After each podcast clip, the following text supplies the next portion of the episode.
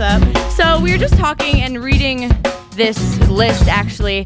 It's cruel things that women do to men. What's one thing that you've done to a guy? I've definitely gotten free drinks from a guy. Oh. lie. Definitely. Girls do that all the time. Other things that girls apparently are doing using PMS as an excuse, emasculating comments, giving him emasculating comments.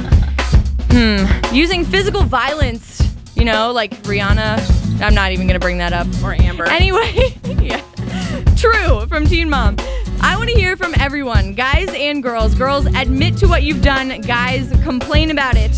What are some cruel things that, that ladies do to men just because we can?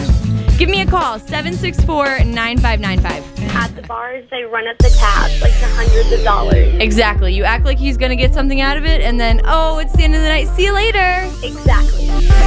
Candy95, a couple people texting in saying that women withhold sex because they can. They criticize their men in public and uh, they don't disclose their ra- relationship status to the world. Rude. You said your girl does what cruel thing in front of you? kiss a good friend of theirs on the lips, hello, goodbye, or an interrupted state say, oh, it's really nothing. It's my best friend. It doesn't mean anything. That's garbage. That's baloney. That's just not cool to do in front of someone you're dating. It's just my best guy friend, though. Yeah, but you don't kiss him on the lips. You kiss him on the cheek. You do a little bit something uh, not as in your face. All right, I'll try and stop. A lot of really proud girls are texting in right now saying, I love rejecting guys. I always test my guy. I don't feel bad about it at all. And then someone said, the way you just said rude made my freaking day. Glad I could help.